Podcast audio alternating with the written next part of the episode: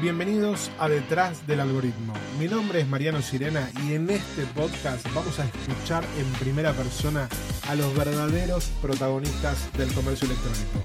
Personas como vos que están detrás de negocios y empresas de todo tipo y tamaño, que te van a contar su experiencia de manera simple y sin vueltas, lo que les funcionó y lo que no les salió como esperaban. Escúchalos bien, que seguramente te lleves alguna idea para aplicar a tu negocio. Bienvenido Santiago Núñez a Detrás del Algoritmo. Eh, Santiago, sos eh, director de negocios de, D2C para, Whirlpool. Eh, nada, Detrás del Algoritmo, para darte contexto, antes, antes de, cederte el micrófono, es una, digamos, es una comunidad de gente de comercio electrónico, de negocios, que, gente que, se interesa por esto del e-commerce, de la omnicanalidad, de, de cómo desarrollarse las nuevas tecnologías.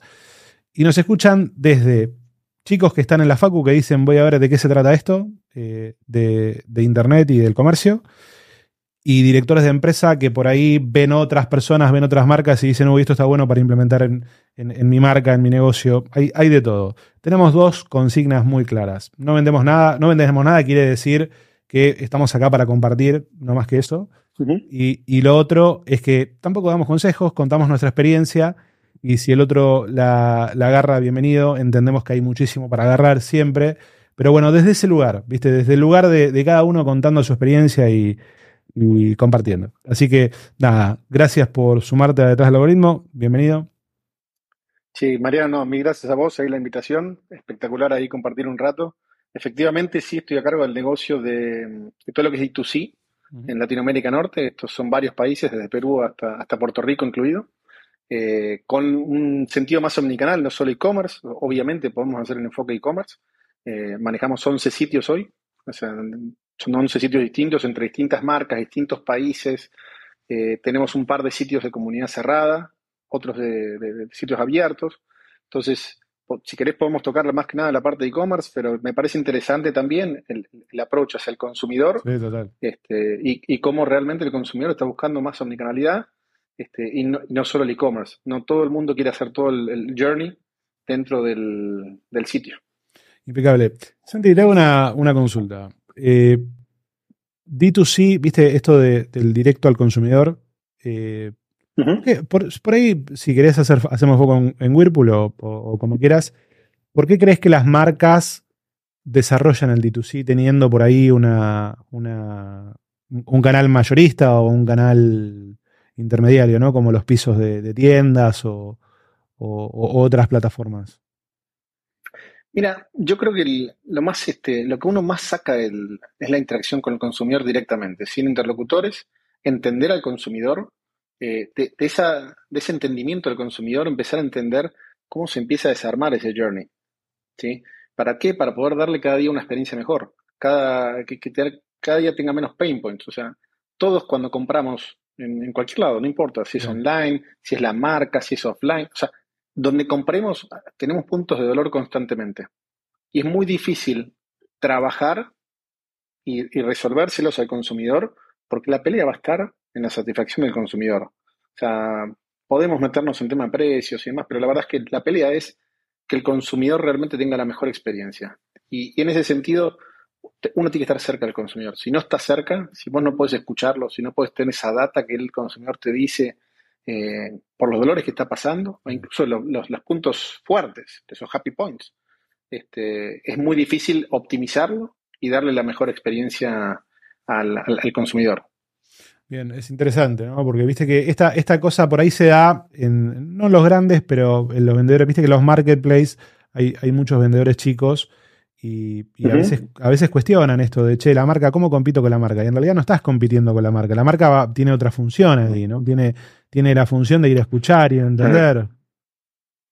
Es que mira, olvídate del marketplace, te hablo de los sitios propios ahora. Los sitios propios, o más que nada sitios propios, que es donde más uno puede interactuar y, absorber conocimiento eh, del consumidor. Ese conocimiento, yo después lo puedo extrapolar a toda la compañía. Entonces, eso quiere decir a cualquier lugar, marketplaces, eh, incluso eh, las grandes tiendas de cada país, no importa. O sea, al final del día, si yo conozco al consumidor, no va a dejar de ser un gran negocio el, operar en otros canales y demás. Siempre va a serlo. ¿Cómo potencio todo? Conociendo al consumidor. Al final esa va a ser la, pelea entre marcas y, los, los, grandes hitos que han pasado en, varias industrias tienen que ver con esa forma de que el consumidor mira digitalmente el journey. Y, y si nosotros no sabemos entenderlo, va a ser difícil que nos elijan en el futuro. Mañana sí, pasado también, después es, eh, es, interesante esa visión, ¿no? Mañana sí, pasado también, pero después, ¿qué, ¿qué, pasa? No, claro, totalmente. Y la transformación de la marca viene a partir de entender eh, los, los, happy points y, y, los pain points. De entender, esto lo hacemos muy bien, esto hay que seguir haciéndolo, y esto lo hacemos, tenemos oportunidad de cambio. Me parece súper interesante. Bueno, y cuando decís eh, D2C omnicanal, ¿cómo, cómo, ¿cuáles son tus canales? Hoy nosotros tenemos canales, eh, sitios abiertos, eh, comunidades cerradas, tenemos tiendas físicas, por ejemplo en Colombia, en Guatemala, en México, tenemos telesales y tenemos otros canales que son más ya de, venta a empleados de compañías, es un canal mucho más particular. Pero estos son los, los que van al consumidor, son estos. Y al final lo que pasa es eh, vemos cómo ah, comienzan el journey en un lugar, terminan en otro, vuelven. O sea, el, consumidor, y esto es importante uno poder entender esa data que te decía antes. O sea, si yo no logro saber quién es el consumidor y cómo estuvo viajando en ese journey, no sé si le voy a dar tomar sentido a todo lo que estoy haciendo. Pero mientras estoy viéndolo, que de repente empezó el journey con el, evaluando activamente el, qué comprar en mi página, y después lo veo que en ese moment of purchase apareció en mi tienda. ¿sí? Este, y, después ya para, para, el after ya está manejándose por telesales. O sea, que puedo meter una garantía extendida, lo que sea que necesite el consumidor. O sea, es, una, es un mismo consumidor que, que viajó. Por eso es importante el poder tener esa capacidad, que es muy difícil, que, que si me preguntas, yo creo que es eh, muy difícil decir que, que alguien la tiene eh, y que llega el momento al lugar indicado, siempre se necesita un poquito más, eh, pero creo que es un buen norte y una buena estrella polar a la que uno puede seguir. Bien, qué, interesante esto, viste que hay, hay una tendencia de, esto de, un poco de romper el, el, Customer Journey tradicional y, este, y este comportamiento que uno trata de entender como lineal, pero que es completamente errático, ¿no? Que, que, vos decís, arranqué en tu sitio, eh, o, por ahí arranqué en una publicación de Instagram eh, viendo algo y salté al sitio y después fui al punto de ventas y, después terminás por ahí en un teléfono. Eh, ¿Cuál es el, dentro del ecosistema de ustedes o, dentro del ecosistema que ves vos, el, mayor generador de oportunidades de, todos los... O, Viste que el tema de la atribución es compleja. El tema de la atribución de, a, qué le atribuís la venta es compleja. Pero, ¿dónde ves vos que se generan, que es el mayor general, que decís, si saco este canal y tendría un problema más grande? Mira, eh, hablando de futuro, yo creo que es más el foco que querés ver vos, es más futuro y no, no tanto presente. Eh, yo creo que el futuro son los sitios abiertos, el e-commerce. Este, creo que es el, ancla de todo. O sea, ¿y por qué? También por la data por entender, por vos, si tenés un, buen CDP, este, tranquilamente podés traquear este, y generar esa audiencia. El, famoso bias que tenía, yo, todo, yo tenía y todos teníamos. O sea, la gente en móvil no quiere pasar la tarjeta. Y cuando empezás a entrar la data, la, data te dice que la gente que llega en móvil a tu sitio, que es la mayoría, entra, entra de social, entra todo, todo el social. Entonces, entra el social y, no está, no convierte. No es que no quiere poner la tarjeta. Es, otro tipo de, generación de audiencia que no es para convertir en el momento. Entonces, necesitas empezar a, a, mi gusto, entenderlo y la verdad estamos llenos de vallas. O sea, cualquiera de todos los que estamos trabajando en esto, directo al consumidor, queremos extrapolar nuestra vida y, y en un mismo journey y los journeys son infinitos. Eh, y creo que tenemos, que ver cómo somos más abiertos y tener esa data dura para realmente entender a los consumidores y poder generar esos, este, journeys que sean más adecuados para los, para los consumidores. Es interesante, y ahí, y ahí pusiste eh, pusiste un concepto que está bueno, que es el concepto del tiempo, ¿no? Que por ahí el que entró por social y entró al mobile no convierte en ese momento, que convierte después. Eh, ¿tienen, ¿Tienen traqueado eso? ¿Lo, traquean? ¿Llegan a traquearlo? Estamos traqueando en este momento. Estamos traqueando en este momento. Este, estamos. Yo te diría que en ese mundo que queremos tener estamos en pañales. Pero estamos. O sea, eh, estamos en esos baby steps ahí cateando en pañalito, pero, pero arrancando y, cada cosita que te metes es como que te, te rompe la cabeza. O sea, todo lo que yo pensaba, no, no, no era así. Entonces, creo que es bastante interesante, me encantaría poder estar más, más metido todo en este momento. Todavía no estamos ahí, eh, pero, pero realmente es muy interesante cómo muchos vallas que uno tiene que cree que la gente, que el consumidor opera de determinada manera no es así. Entonces, sí empiezan a ver journeys donde ves que, de vuelta, vos hiciste una pauta en social, desde, llamale cualquiera, del Instagram, entraste a mi sitio, miraste un poco, miraste, ya sea que te mandé al, al, home o te mandé al PDP, no importa dónde te haya mandado, miraste, te interesó o no, si te interesó, por ahí, más tarde volvés. Pero raro que desde social directamente conviertan. Y eso, digamos, hay que entender el por qué. Probablemente tenga que ver con que a vos te aparece no necesariamente cada vez que necesitas cambiar el producto. Acuérdate que nuestros productos son de un ciclo largo. Hay, productos que son un poquito más de impulso y seguramente hay compañías que sí les sirva, les impacte mucho más en conversión en social. El nuestro, que es un ciclo más largo, tiene que darte justo que tu lavadora te duró, depende de la marca, pero vamos a ponerle siete años, que justo te esté dando cerca del 7, justo cerca del 7 se está por romper o se, te rompió, o sea, es muy raro. Entonces, eh, al final del día estoy construyendo esa audiencia. Lo importante es que haya entrado, hayan tenido una buena experiencia, se hayan, llevado un buen sabor, y a partir de ahí yo les puedo empezar a tocar distinto, de acuerdo a lo que hizo. Y eso es lo que tenemos que empezar a aprender. Es una. La verdad, Mariano, es, es, un mundo gigante de, de aprendizaje eh, el consumidor y, todo el e-commerce, pero principalmente el tema del consumidor. A mí me, apasiona, me, fascina el tema del consumidor. Es, fascinante. Y esto, y esto que vos decías, que esto es una, particularidad, es real, ¿no? A veces no, los consumidores no son como pensamos, ¿no? Y, cuando, cuando hablas con, cuando hablas con, gente de marketing, con gente de negocios y, y, que está en esto todo el tiempo, siempre está ese, esa, esa, esa, ¿viste? ese sesgo de decir, yo creo que el consumidor es así, pero, pero después no es así. ¿Viste? ¿Por qué crees que los que estamos por ahí en marketing le pifiamos tanto a esto? De, creer que un consumidor. Así, Nos enseñaron así. Yo creo que sí.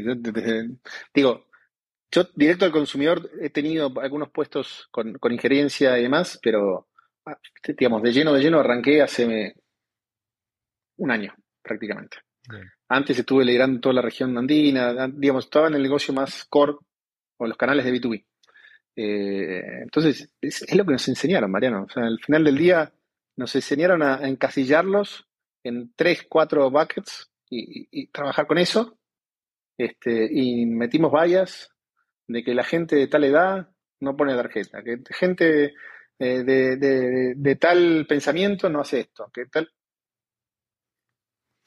Los chicos de hasta 30 años no lavan. No sé, te estoy diciendo mentira, eh, no me aparece en ninguna, eso no me aparece en ningún ah, estudio, pero llegamos a, llegamos a, hacer esos vallas que, que, sí, lo fuimos aprendiendo desde las bases ahí en, ya sea universidad o lo que sea.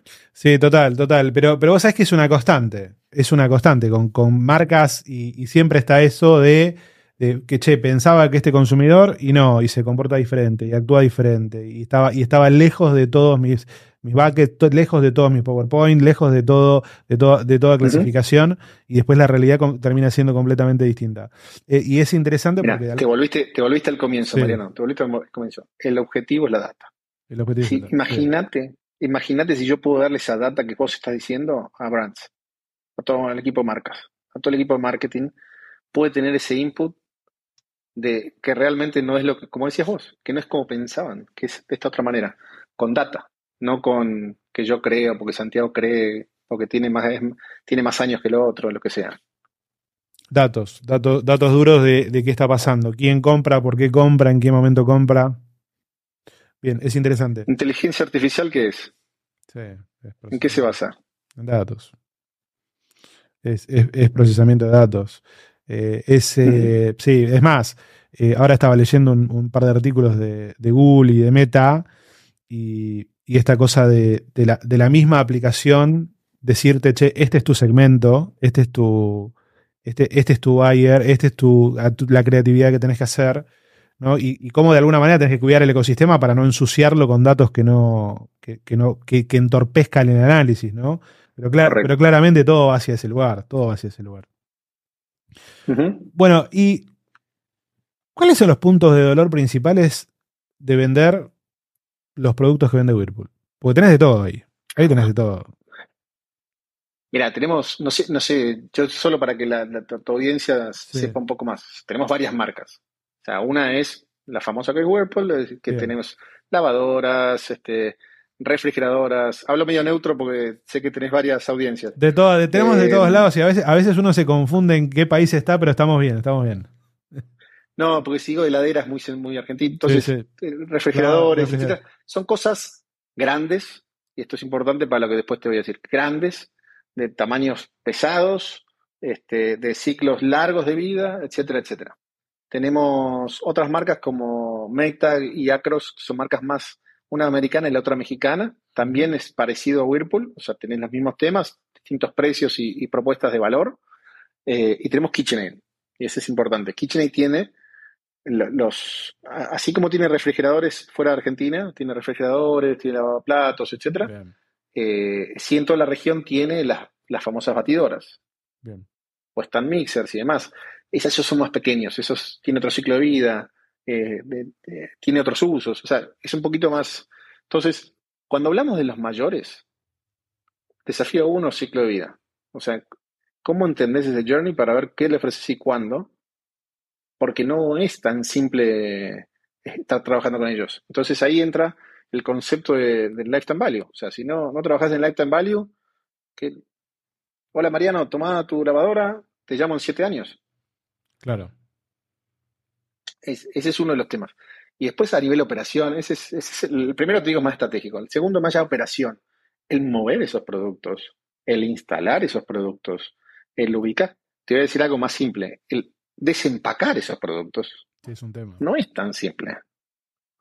No es tan simple. un, un, refri de, de, dos puertas este, lleva hasta maderas abajo.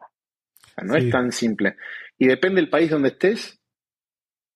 Y esto es, yo ya estoy el tercero país que vivo. No en todos los países te levantan las, los cartones, el telgopor y gopor, o como se llama dependiendo del país que estés, el, las maderas, no, no, no, no recolectan eso.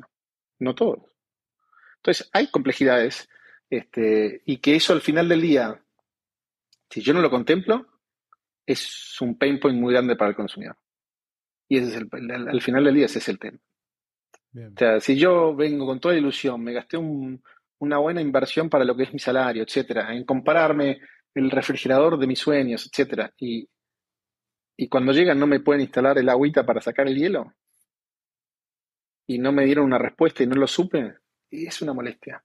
Si la secadora, porque tiene ciertos temas de regulación de, de electricidad y demás, hay que buscar a alguien profesional para que te la conecte y no lo sabías, es un dolor muy grande para vos.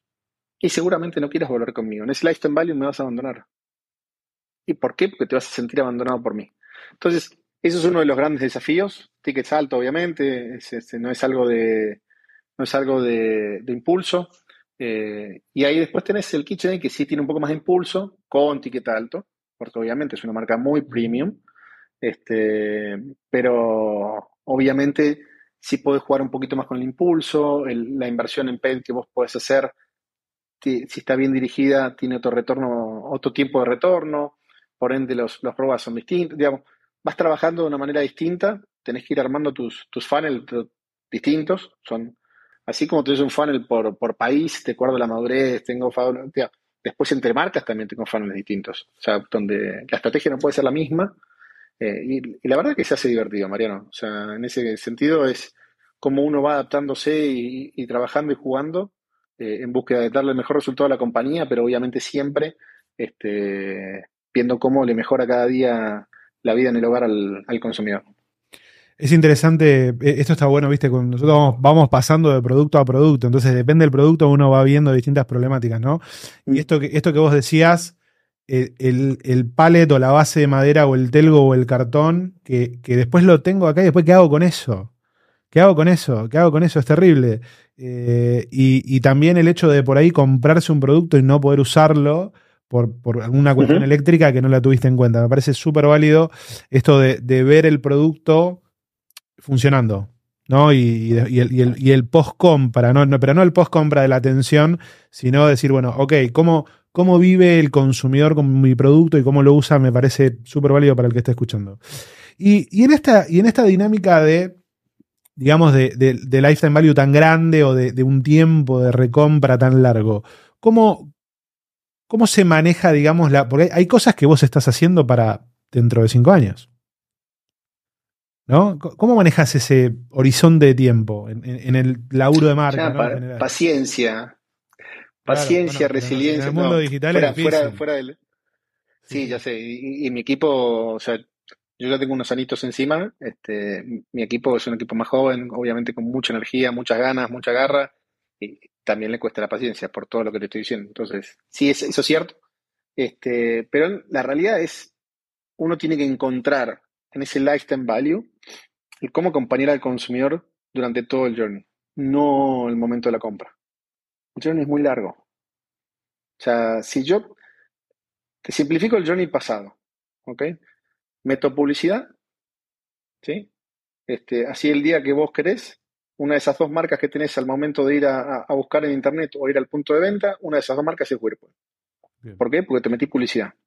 Llego al, punto de venta o voy al, sitio este, y tengo que tener un precio bueno, una buena forma de pago este, y prometerte algo bien en la entrega. Y, después te entregué y te veo cuando se te rompa. Claro. ese, era básicamente el tema. Entonces, como hoy ese journey es mucho más completo, el momento de compra es mucho más largo, tiene muchos más, más, más puntos de contacto, pero principalmente el después. ¿Cómo te voy a acompañar después? Algo que yo hablo con mucha gente, amigos, conocidos, etcétera. Te lo pregunto a vos directamente. ¿Cuántas veces le hiciste mantenimiento a tu lavadora? Creo que nunca. Te juro. ¿Y, el auto? No, el auto eh, una vez por año y los kilometrajes, ¿no? Lo que van. Claro. ¿Por qué? ¿Por qué no? ¿Por qué no hiciste la lavadora? ¿Por qué no hiciste el refri? Por, ahí no lo tenía, no lo, tenía en la RAM, ¿no? En la costumbre. Es mi obligación acompañarte, obviamente. ese es el punto. Entonces, ahí entra un lifetime value. Eh, partes monetizables, partes no. ¿Sí? Eh, pero tengo que acompañarte en ese journey completo, en, que vos sepas que tenés que mantenerlo, en que te pueda dar una, garantía extendida para darte seguridad y tranquilidad, eh, en que me adelanta que se te rompa, no, no, no tengo que esperar que se te rompa. Si yo te estoy manteniendo, yo sé en qué estado está, ¿por qué voy a esperar que se te rompa? Y que vos tengas que pasar por ese momento de estrés, ese pain point gigante que es que te quedes, vamos a decir que la lavadora tenés mucha ropa en tu casa y no tenés problema, que te quedes sin refri. Que te quedes sin refri y, te lo complejizo porque estas son todas cosas que aprendimos en la pandemia. y, tengas este, que guardar remedios en refrigerados. Claro. Yo vivo en Monterrey, estamos en 40 grados. ¿Cómo es eso? Entonces, no tengo que esperar eso. Yo tengo que decirte, Mariano, al X tiempo cuando ya tu producto está entregándote menos de lo que tiene que entregarte, de performance, de eficiencia, de lo que sea, darte esa posibilidad de volver a renovar el, journey.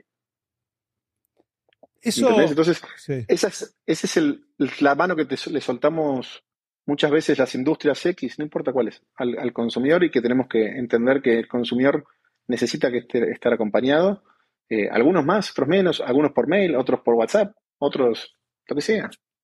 ¿Eso es, eso es cultural de la compañía o, viene con vos? Eso es este, cultural de la compañía y viene conmigo, ambas. O sea, Customer Centricity, estamos en un proceso de, de, realmente meterle muchas, mucha energía. Viste que eh, a veces es, es difícil encontrar eh, compañías que verdaderamente piensen al consumidor en, todo su ciclo y, esto que vos decís de acompañarlo y de mirarlo, muchas veces están muy centrados en la transacción, en che, te vendí, te vendí, te vendí, publi de performance, esa publi que entra en el momento de, se te rompió o tenés que cambiar, acá estoy comprando y, y, creo que a largo plazo el, el juego de centrarse en el consumidor nada, va a facilitar muchísimo la conversión final, ¿no? Claramente, ¿no? Cuando vos sentís que una marca te acompaña, eh, a veces no lo pensás mucho. Es que la verdad es, este, primero, antes que nada, para hacer el disclaimer, o sea, no quiere, que todo lo que te digo no quiere decir que esté funcionando perfectamente. No, está clarísimo. Porque seguramente vas a tener gente que va a decir, Santiago está diciendo esto, pero a mí lo que me pasó, seguramente haya. Hay de todo. Y, el trabajo nuestro, y, si, no sé si queda ahí mi, contacto y si no va a quedar mi LinkedIn, la gente me puede escribir. todos tratamos de ayudar a que las cosas se resuelvan. Dicho eso, eh, al, final del día, este, tenemos que acompañar en este tamaño, en este tiempo tan largo que es. O sea, si vos tuviste siete años de felicidad con mi, con mi lavadora, se te rompe en el siete. Y cuando se te rompe, no, se no tenés la solución que vos esperabas, pues no es la que, que legalmente te tengo que dar o la que, no importa, la que vos esperabas, no, vos no, no, volvés a comprar la misma marca, vos la vas a cambiar. Y tuviste siete años de felicidad con la marca. Vos sentís que casi, casi que es terapia esto, ¿no? Pero vos sentís que la felicidad, ¿crees que la felicidad se cuenta? ¿Se cuenta el tiempo de felicidad o te quedas solo con... con... No, eh, no, se cuenta, ¿no? No. Ese es el, creo que es un error. O sea, al final del día, todos los seres humanos tenemos una memoria más de corto plazo. Este, no me voy a meter en psicología porque no, soy un experto cerca, ¿no? Pero olvídate, pero eh, tenemos una memoria que nos acordamos mucho de lo último que estuvo pasando. Eh, sí, y aparte de, y esa es la otra parte que sí la tenés clarísima vos, es, los libros de marketing nos dijeron que la parte negativa multiplica en su momento cuando yo estuviera nueve veces, ahora con las redes, con esto, con otro, son 800 millones de veces. Entonces, la parte negativa siempre multiplica y la otra suma. Entonces, este, termina, termina siendo una, un impacto fuerte el, tener esa mala experiencia final. Eh, no quiere decir, vos sabés que se te va a romper algún día. El tema va a ser cuál va a ser, cuál es la reacción y la conexión que tenés con la marca al momento que se te rompa.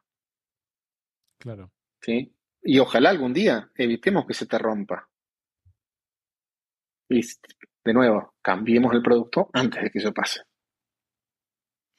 Ese es una relación compleja, ¿no? El, tiempo en, un mundo tan rápido, en un mundo por ahí también de bajo compromiso, eh, e, entender verdaderamente cómo, cómo, de distintos lugares, a través de marketing, a través de dinámicas internas de la compañía, lográs verdaderamente una conexión, pero es súper interesante. Me, parece que le pone, le pone una visión a, la gestión general, ¿no? De, publicidad, no, no de publicidad, porque la publicidad de alguna manera es lo que te acerca, de, esa relación con el cliente y ser customer centric de, verdad, ¿no? Y de, y de pensarse en, ok, vas a tener un problema cuando se te rompa el producto, ¿cómo voy a responder yo en ese momento? Y me encantó lo que dijiste no lo que legalmente tenga que hacer, sino uh. lo, que, lo que tenga que hacer como marca para, para, para, que, para que estés bien conmigo, ¿no? Claramente. La evaluación es contra lo que vos esperás como consumidor, no es contra una norma, no es contra mi, mi, meta, no es contra... O sea, un NPS, eh, y de vuelta, no nos metemos en, no me quiero meter en, temas muy técnicos. Si querés meterte y nos metemos, en me pero un NPS que está en 75 quiere, quiere decir que tenés una buena parte de la gente que no está contenta. Y hay empresas que festejan el 75. Claro. O sea, o sea, uno debería estar funcionando en búsqueda, y es, es, utópico, pero uno tiene que funcionar en búsqueda de, tractor cero. Es un buen desafío, ¿eh? De tractor cero. Es, es un buen desafío. Un Sí, pero para eso es que necesitas generar el ecosistema. Omnicanal, eh, y si querés que nos enfoquemos en la parte de e-commerce, un, ecosistema muy robusto de este, todo el journey en, la parte digital para que el consumidor esté, esté con ese NPS alto. No importa lo que esté midiendo, este, desde la experiencia en el sitio hasta, hasta la experiencia de la entrega, todo, pero eh, el, mundo ideal es el tractor cero, porque ese tractor hace mucho ruido y, al final del día, bueno, le estás cumpliendo lo que él está esperando. Ese es básicamente el resumen. ¿Están en Marketplace? Estamos en Marketplace. ¿Y, y, cómo es la relación con el consumidor a través del Marketplace? Por lo menos de ustedes, ¿no? ¿Cómo... Mira, ahí es este. A ver. La relación directa durante todo el. La mayoría del journey es de parte por parte del marketplace. ¿sí? Nosotros, ellos hacen su, si querés, sus primeras dos etapas, el moment of purchase también están ellos.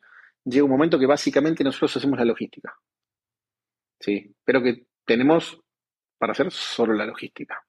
Entonces, ahí sí es un sistema bastante más este, desde las marcas y desde los, este, los sellers, es un sistema más transaccional y no tan, este, no, tan cercano al consumidor. Si bien sigue siendo D2C, porque al final del día yo le facturo al consumidor, eh, sí tiene ciertos límites en, lo que uno puede entender del consumidor y mejorarle y darle la mejor experiencia. Pero si lo puedo tener esa, misma información, si la consigo en mis canales propios, yo sé lo que van a estar buscando los consumidores también en el marketplace y voy a poder intentar mejorar y llegar cada día a un punto más alto eh, de la experiencia que vas a tener vos como consumidor en el canal que elegiste, que es el marketplace.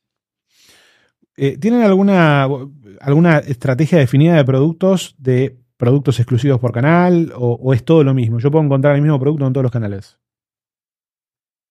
No, tenemos algunas, algunas segmentaciones este, y dependiendo del país es un poco porcentaje más, porcentaje menos. Eh, no es tan marcado, no somos una empresa, por lo menos nosotros, que vamos, queremos meterle precio al, al D2C para vender más y demás.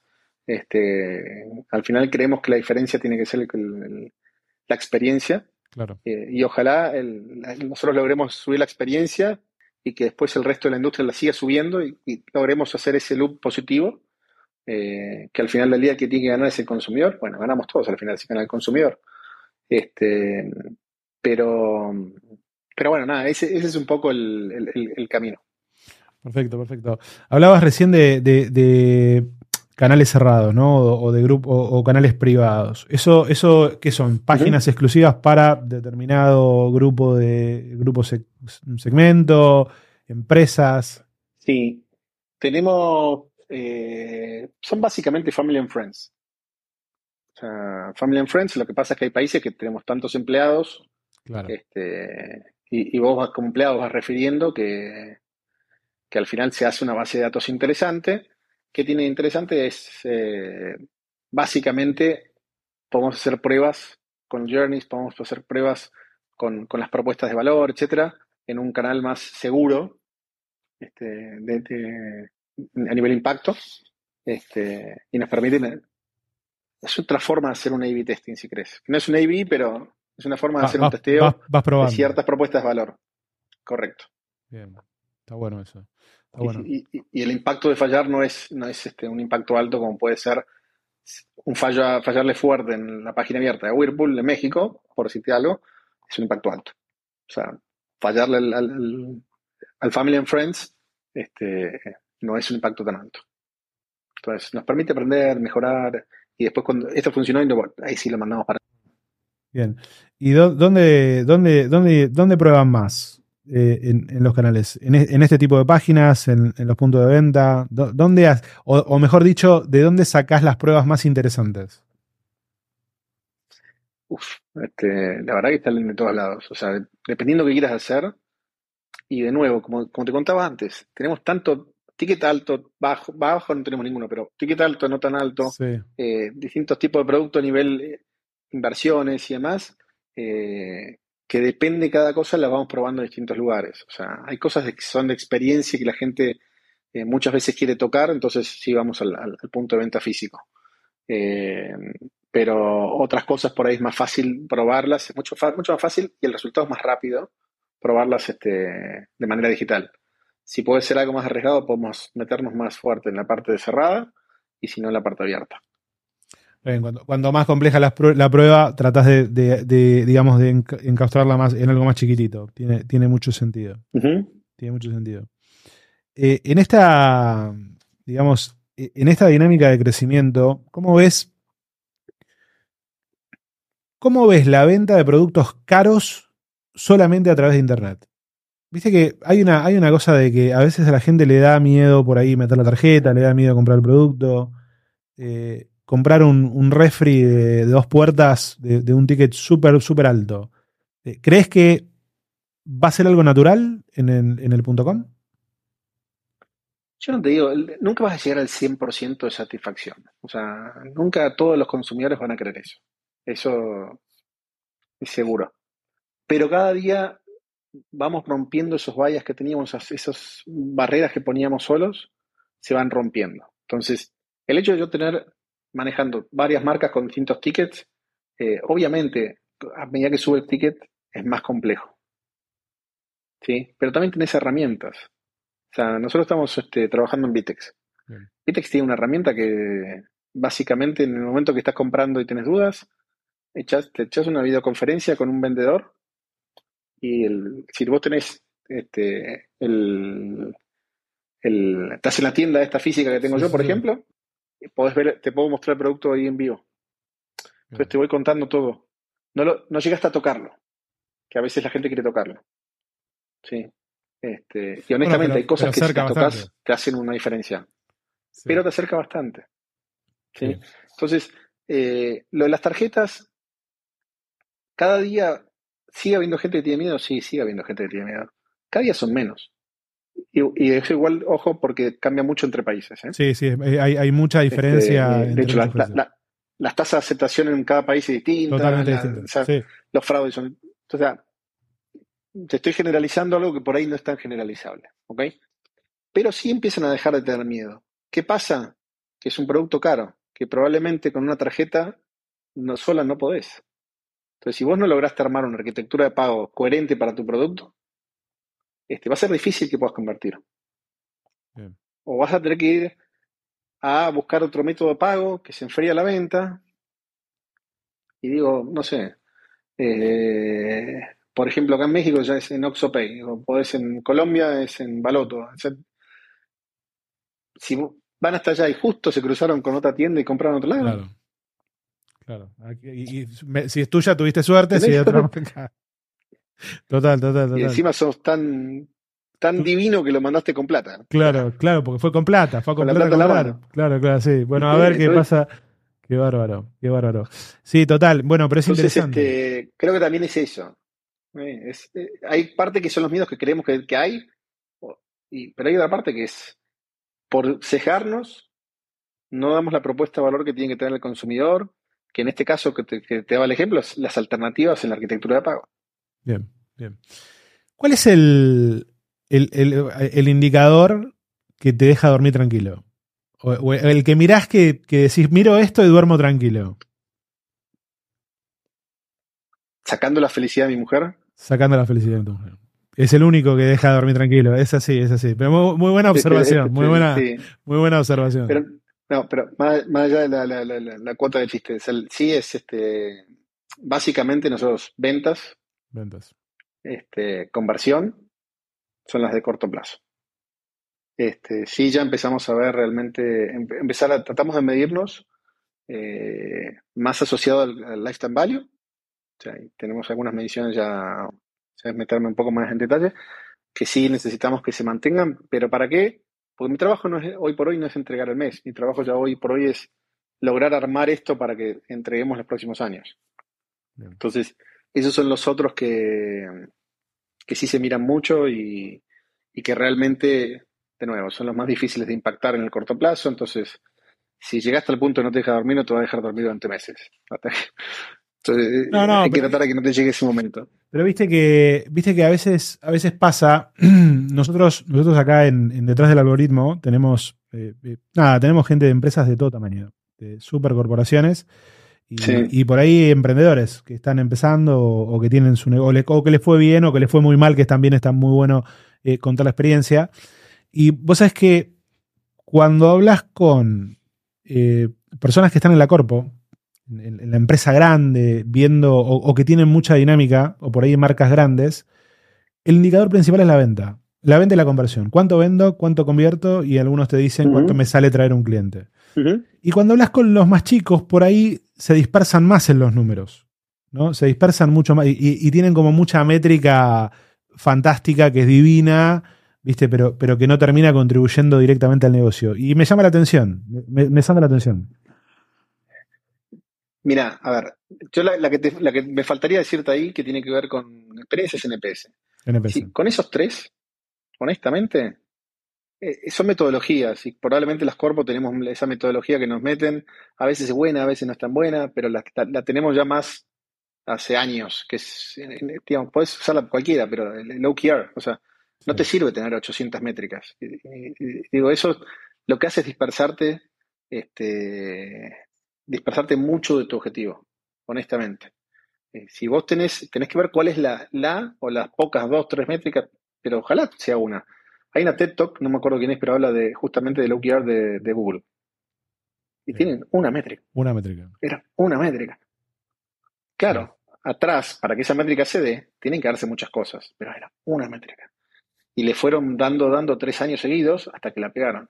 Entonces, eh, digo, a medida que uno va viendo, va, a poder, se puede hacer cargo de muchas cosas, pero es muy importante poder tener pocas métricas que sean realmente seguibles este, para poder pegarle al, objetivo de la compañía, sea cual sea, no importa si es chica, mediana, grande. O sea, al final del día, es más, cuanto más chica es más difícil seguir 80 KPIs. Total, total.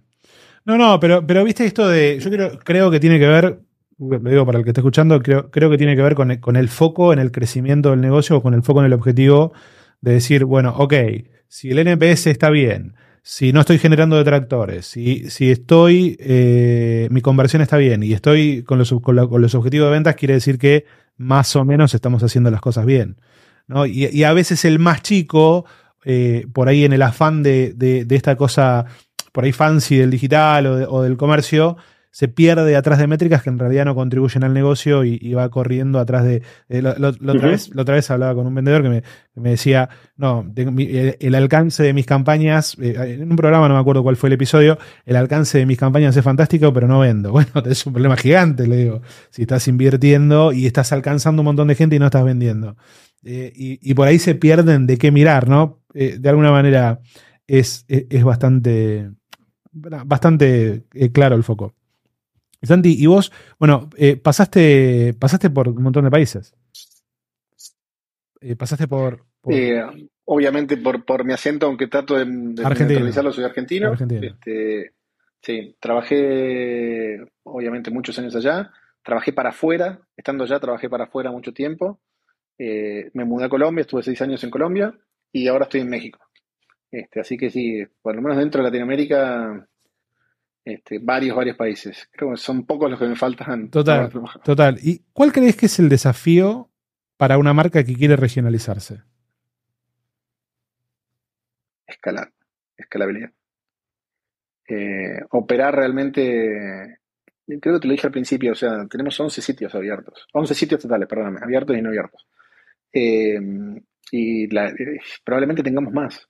¿Cómo haces para manejar eso si no tenés un tech stack escalable, si no tenés un equipo centralizado que opere esas cosas? O sea, realmente, si vos no lográs con procesos, escalabilidad y tecnología simplificar tu operación, terminas teniendo una operación demasiado cara y demasiado y, es un monstruo difícil de mover.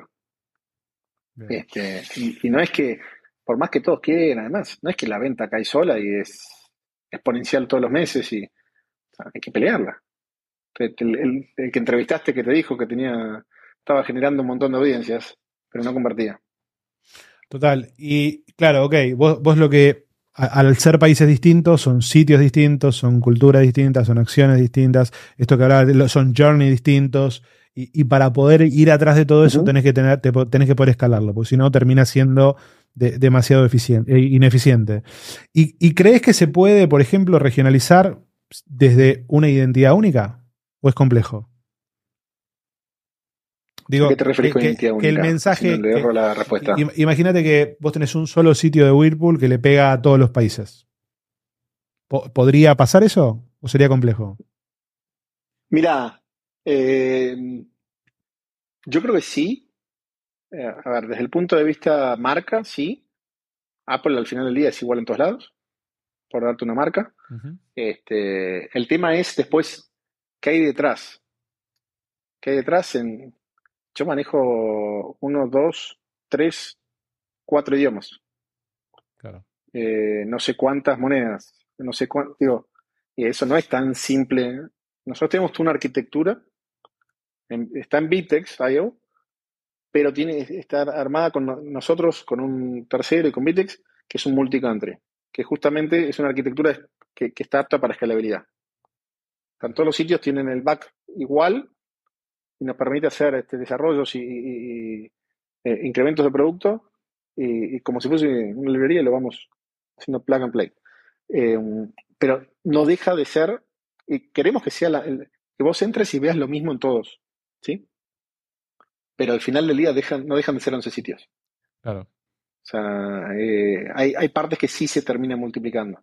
Este, y cada vez que sacas un tema de encima, te viene el otro. O sea, ah, bueno, ahora lo que te decía, puedo hacer los desarrollos, los incrementos de producto. Bueno, ¿y cómo desplegas contenido? Ahora lanzo un sitio en mucho menos tiempo. Sí, pero al sitio tenés que meterle contenido. Total. Entonces necesitas otra herramienta que te permite la escalabilidad de contenido. Eh, y ahora quiero conocer al consumidor con la data, etcétera. Bueno, es otra herramienta. Entonces, ponen sí, llamale CLP, llamale Salesforce, llamale no importa, o sea, email marketing, lo, lo, que ustedes quieran. Digo, tenés que ir armando ese monstruo que si no tenés una conciencia muy fuerte, es muy difícil, te digo, de, escalabilidad, vas a terminar armando un poquito en cada uno y es, un Frankenstein. Y operar ese Frankenstein es carísimo. Entonces, es, se, Mariano, ¿se puede? Sí, se puede. Eh, tenés algunos pequeños tweaks que tenés que hacer para mi gusto. Eh, y, y, sí tenés que tener un... No, no podés ceder, o sea, realmente no podés ceder ante esa estrategia que tenés en la mesa que es escalar y, darle un sentido regional a todo para, no empezar a estandarizar. Si vos customizás, ahí empezás a, desarmarlo de vuelta. Y volver atrás es muy difícil. seguramente vos sabés más que yo. O sea, volver atrás todo un sitio customizado para volver a, es, complejo, es, muy complejo, es muy complejo. Es muy complejo. Bueno, tiene, tiene mucho sentido. me, me gusta mucho la visión de largo plazo, me gusta mucho la visión de escala, esta, esta idea para el que está escuchando, ¿no? Digo, ok, pensar la vida del cliente eh, en el todo, en todas las interacciones, pensar a largo plazo, pensar en todo lo que aprendes a partir de la data y, pensar que si no escalás la operación no hay forma de, crecer, claramente, y más en el digital, ¿no? no, si, no si no aprendes a escalar tu negocio, no, no, no hay forma de crecer, en algún momento te, te pegas el palo, claramente claramente. Bueno, Santi, eh, nos, comimos, casi una horita. Yo podría estar cinco horas más, pero, pero sé, que, sé que tenés la agenda acotada. Eh, muchas gracias por compartir tu, conocimiento, tu experiencia. Eh, al final siempre nos encontramos en Argentina en todos lados. Es, increíble. estamos. en todos lados. Pero, pero nada, me parece, me parece que el rol de, manejar el D2C para Whirlpool en, la región me parece que es un, un desafío súper interesante. Eh, y nada, seguramente alguien te escriba para preguntarte algo en LinkedIn a partir de, a partir de la entrevista. Vale, sí, no, mil gracias por la invitación. Muy, muy divertido, muy bueno. Sí, el, rol es un desafío, es, pero también es divertido. Me agarraste en un problema, en tema de agenda, porque estoy justo entre dos viajes. Y sí, estuve viajando y, argentino por todos lados. Argentino por todos lados. No sé qué hacemos, pero bueno. Pero bueno, así, así funciona. Lástima para el resto de la gente. Así funciona el mundo. Santi, muchas gracias por estar en detrás del algoritmo. Placer. Gracias, Mariano. Si escuchaste hasta acá, te felicito. Sos del 1% que termina las cosas. Espero que este episodio te haya gustado. Si te gustaría venir a contar tu historia o querés que invitemos a alguien que te gustaría escuchar, buscame en Instagram como arroba Mariano Sirena y mandame un mensaje. Esto fue Detrás del Algoritmo. Esperamos que ahora, después de habernos escuchado, este es un paso adelante.